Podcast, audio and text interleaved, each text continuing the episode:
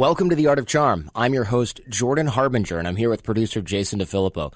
Here at The Art of Charm, we don't have all the answers, but we definitely have all the right questions. Today on Fan Mail Friday, those questions come from you.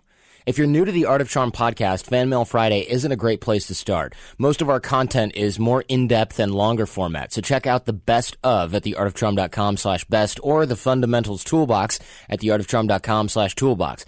That's where we've got the fundamentals of body language and nonverbal communication, negotiation, attraction, networking, influence, persuasion, and everything else we teach here at The Art of Charm. We'll send all of this to your inbox if you text CHARMED, that's C-H-A-R-M-E-D, to 33444 in the U.S., or if you're not, go to theartofcharm.com.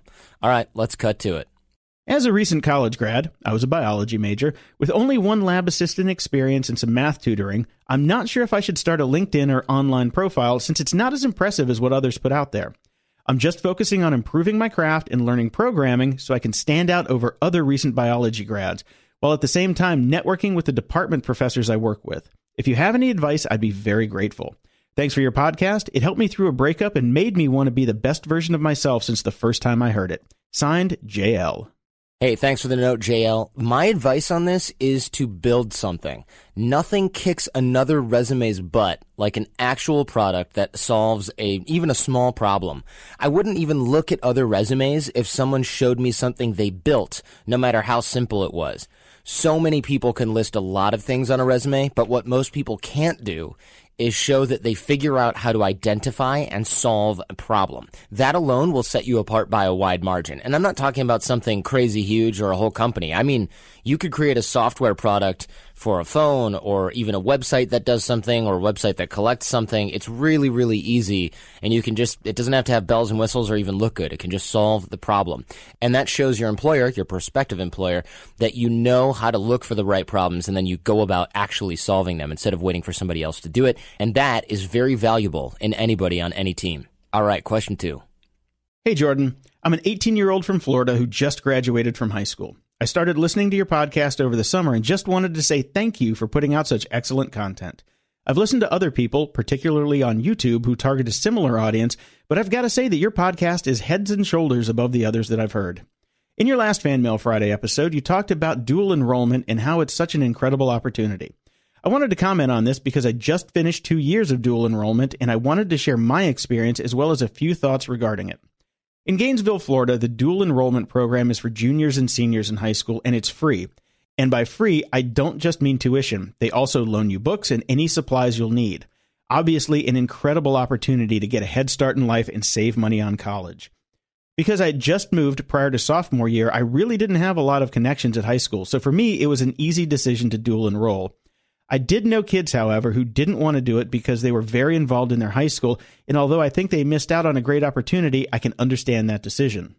As for my experience in dual enrollment, life changing. There's nothing like going to college as a 16 year old to boost your confidence and help you grow up quickly. I'm a very good student and was instantly the best student in most of my classes.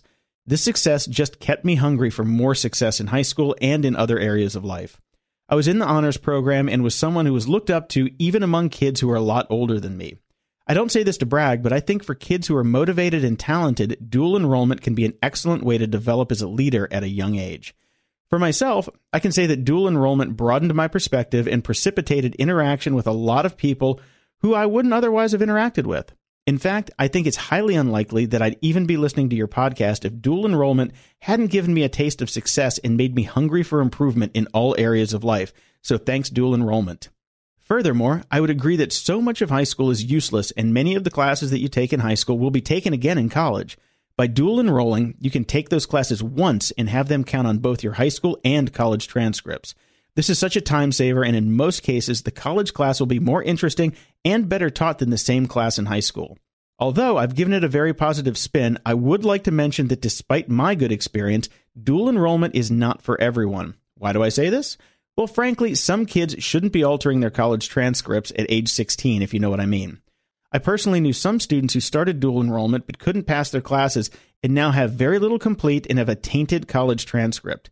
Generally, I would think the guys and gals listening to your show probably wouldn't be the type to ruin their college transcript, but it's something to consider if school is not really your thing. Nevertheless, for young people who are motivated and hardworking, I think they can have tremendous success even if they aren't crazy smart. I'll wrap it up there, but hopefully I was able to provide a useful perspective. Keep doing your thing, JJ. Hey, JJ, thanks for the voice of experience on this. Very helpful. I think that more people should do this dual enrollment thing. It is just, it seems such a, like a game changing experience, but you're right. Maybe some people shouldn't do it because they shouldn't be messing with their college transcripts if they don't have their proverbial ish together. I would say start with maybe one class, one semester, just to see what college level stuff is like. Make sure you can actually do it. All right, next question. This is a response to Confused from Fanmail Friday 76. Good morning again, Jordan and the crew. I'm back with more advice for your weary cube farmers. This one comes from personal experience as I've been in the same situation as Confused for 16 months at my last employer. The bottom line is Confused will never teach his supervisor a lesson by going to the higher ups. If his supervisor is already on notice for not meeting the growth quota and losing people along the way, then he's essentially in a neutral position. The supervisor will not quit and the company will not fire him. You're in the middle, waiting for someone to blink which will take quite a while. It took the company I worked for five years and quite a few write ups and demotions to finally fire my old supervisor. The company lost a lot of good people along the way. Since you've been there for a decade, there's only one thing you can do while you explore your options. Schedule an appointment with your supervisor's supervisor and let them know what you're going through. Don't make it an emotional dump, but be clear this isn't helping you in achieving your goals or keeping you motivated. The chances are the higher ups already know about it. When I spoke to the operations director, he told me that he chastised my boss for two years about his lack of people skills, and for a while threatened to fire him more than once a week. The problem is your supervisor is entrenched in this position and is playing the long game with your employer. You're merely fodder for this trench war, no matter what your experience is. Keep your head down, do your job well, and don't fall for any traps your supervisor might sucker you into. While you wait for an offer, make sure you have something you can at least relate to your supervisor on. Remind yourself he's human, even if he might be the devil incarnate. Accept you might be fired at any moment and know you did your best anyway. Don't be confrontational, but handle yourself with some care and dignity. Don't give in to the bullying. Also, be aware that your supervisor might be shielding you from something much worse in the long run. As with my old supervisor, I learned the hard way he actually protected what remained of his little kingdom from the ravages of poor resource management and unreal expectations. You might believe he's an asshole, but he might be making your job easier by taking some of the heat in the process. Finally, don't go to HR. I'm sure you know your HR person very well, but remember that HR works for the company, not for the employees. If you can't bring up a lawsuit, they will only log a complaint and leave you to fend for yourself. I hope this helps. As a man who struggled and thrived under a bully manager, I know it's tough. Please note the company already sees what you're doing, though, and is doing its best to dislodge him from the trench. However, you can only do what's best for you, and it might be at least another year or two before someone blinks. Good luck to you, and thanks again, Jordan and the crew, for the awesome podcast. Signed, Matt Eaton. Great advice here for multiple situations. Thanks so much, Matt Eaton, for this amazing letter. I think I think you're right. I think there's a. It's hard for me to say because I don't I don't work on the cube farm as you guys say. So I really appreciate everybody's experience here, especially when it adds value. Over the last 17 years, we have launched our fair share of online courses, coaching programs, and finding the right platform has always been a challenge. They say if you do what you love, you never work a day in your life. But if you're an entrepreneur, you know the hard work that comes with it. That's why you need Kajabi. Kajabi makes it easy to run your entire online business from one platform so you can focus on what you love creating. Kajabi is the ultimate all in one platform that helps creators and entrepreneurs build successful online businesses by unlocking predictable recurring revenue. No matter your niche, Kajabi makes it easy to turn your skills, passions, and experiences into enriching online courses, exclusive membership sites, subscription podcasts, thriving communities, personalized coaching, and more. The best part Kajabi doesn't cut into your revenue because everything is owned and controlled by you. So keep 100% of what you earn. And with Kajabi, you also get robust analytics, easy payment options, email marketing tools, and customizable website templates, all built in. You don't even need a huge audience to make sustainable income. There are thousands of creators on Kajabi making six and seven figures with less than 50,000 followers. Right now, Kajabi is offering a free 30-day trial to start your business if you go to kajabi.com slash charm. That's K-A-J-A-B-I dot com slash charm. Go to kajabi.com slash charm and join the creators and entrepreneurs who have made over $7 billion. Now, back to Fan Mail Friday. Question four. Hi, guys. First, I just started getting into the podcast at the beginning of this summer, but I've been burning through the episodes like a champ. I love it. So, I'm living in Los Angeles, and I'll give you three guesses as to what industry I'm in, but you'll only need one. I'm a bit of an introvert creative, but I've been able to get my charm on from time to time. I attended and recently graduated from the premier film school in the country, which was fantastic, but also came with some culture shock. I come from a very, very modest background, and I was thrown together with amazingly creative people, many of whom were profoundly rich, and the majority were from a much higher income bracket. As I got a little deeper into the world, I realized that this was the class of people that I'd need to network with regularly in my career to get anywhere. So, question one. In the past, I can be a fairly honest person, sometimes to a fault, and I was never particularly ashamed of my past, but I worry that I may have a small chip on my shoulder about it that I'm trying to unburden myself of.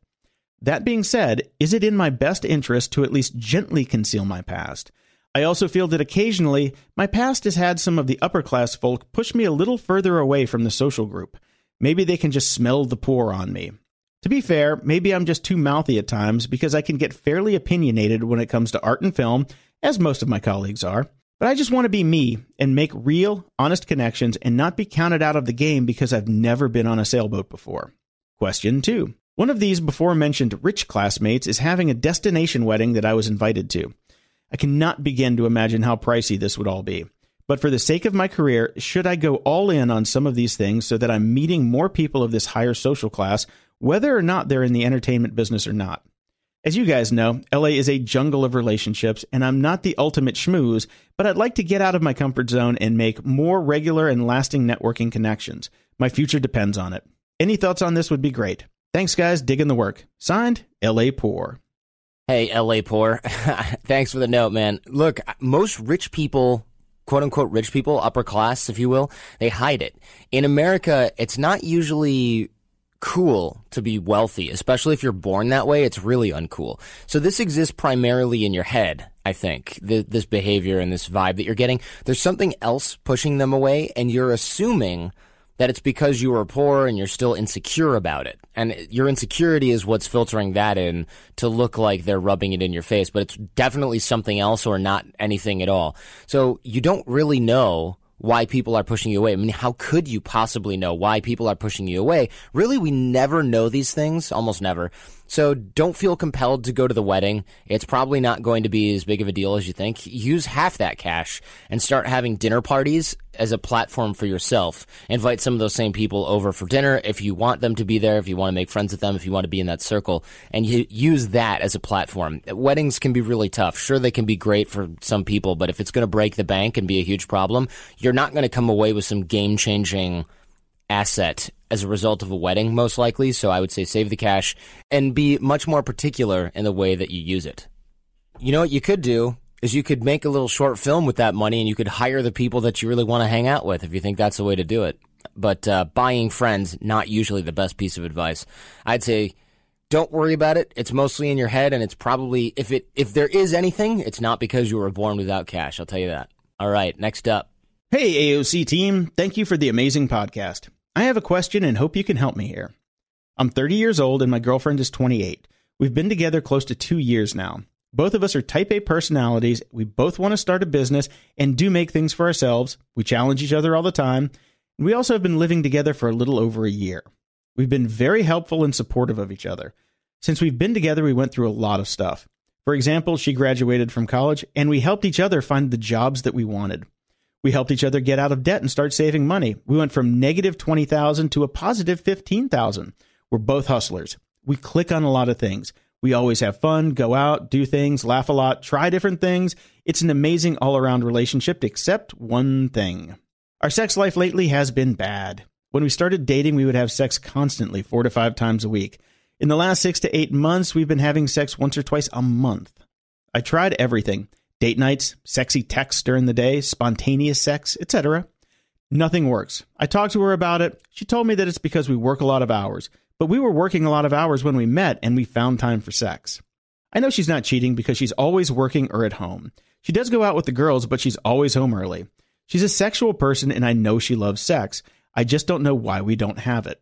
My dilemma is should I stick with this girl and try to figure it out or call it quits? I know it's easier to leave and find someone else, but I absolutely love this girl and I love that we click in other departments. Thanks for your advice, Mark. Hey, Mark. Decline in this area, it's normal to an extent, right? The sexual desire decline, it's normal to an extent. And it depends on a lot of different factors. First and foremost, go to a therapist or even see a doctor if you guys are comfortable doing that. The first thing you do in any psychological situation at all is make sure you rule out medical, actual medical re- reasons. You know, if there could be a hormonal thing. There's a lot, a lot of factors here. Go to a therapist. That's always a good idea anyway for pretty much any problem, and they'll probably send you to a doctor just to make sure. Because, like I said, she could have a stress issue that's unaddressed, or it could just be that there's so much other things going on in your life that you're not prioritizing it.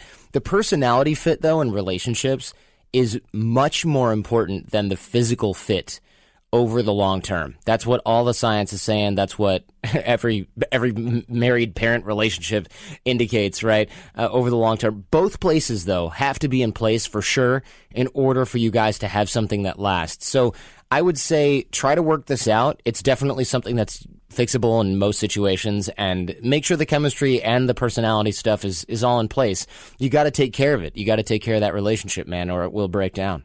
The good news is it's not as hard as it as it sounds, right? I mean, there are people out there whose entire careers for decades and decades are based around solving this problem. It's definitely doable if both of you put in a little bit of effort. Hope y'all enjoyed that. Don't forget, you can email us Friday at theartofcharm.com to get your questions answered on the air. I feel like we were just lickety split with this one. The questions were three times longer than the answers. That's not the usual way we do it. It's usually backwards. But anyway, hope you all enjoyed that. A link to this blog post can be found at theartofcharm.com slash FMF79. Also, don't forget the Art of Charm challenge. Text CHARMED, that's C-H-A-R-M-E-D to 33444 in the U.S. Or if you're not, go to theartofcharm.com.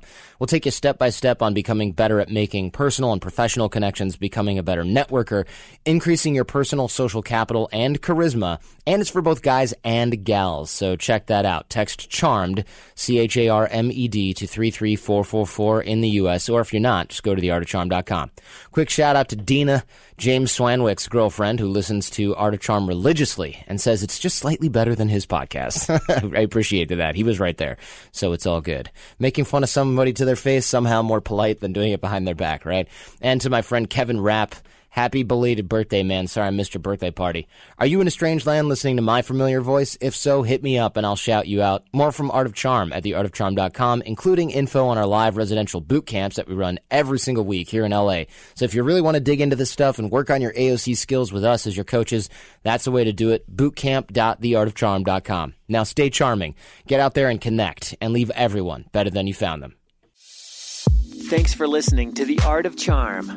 Get more confidence, relationship skills, life hacks, and more at theartofcharmpodcast.com.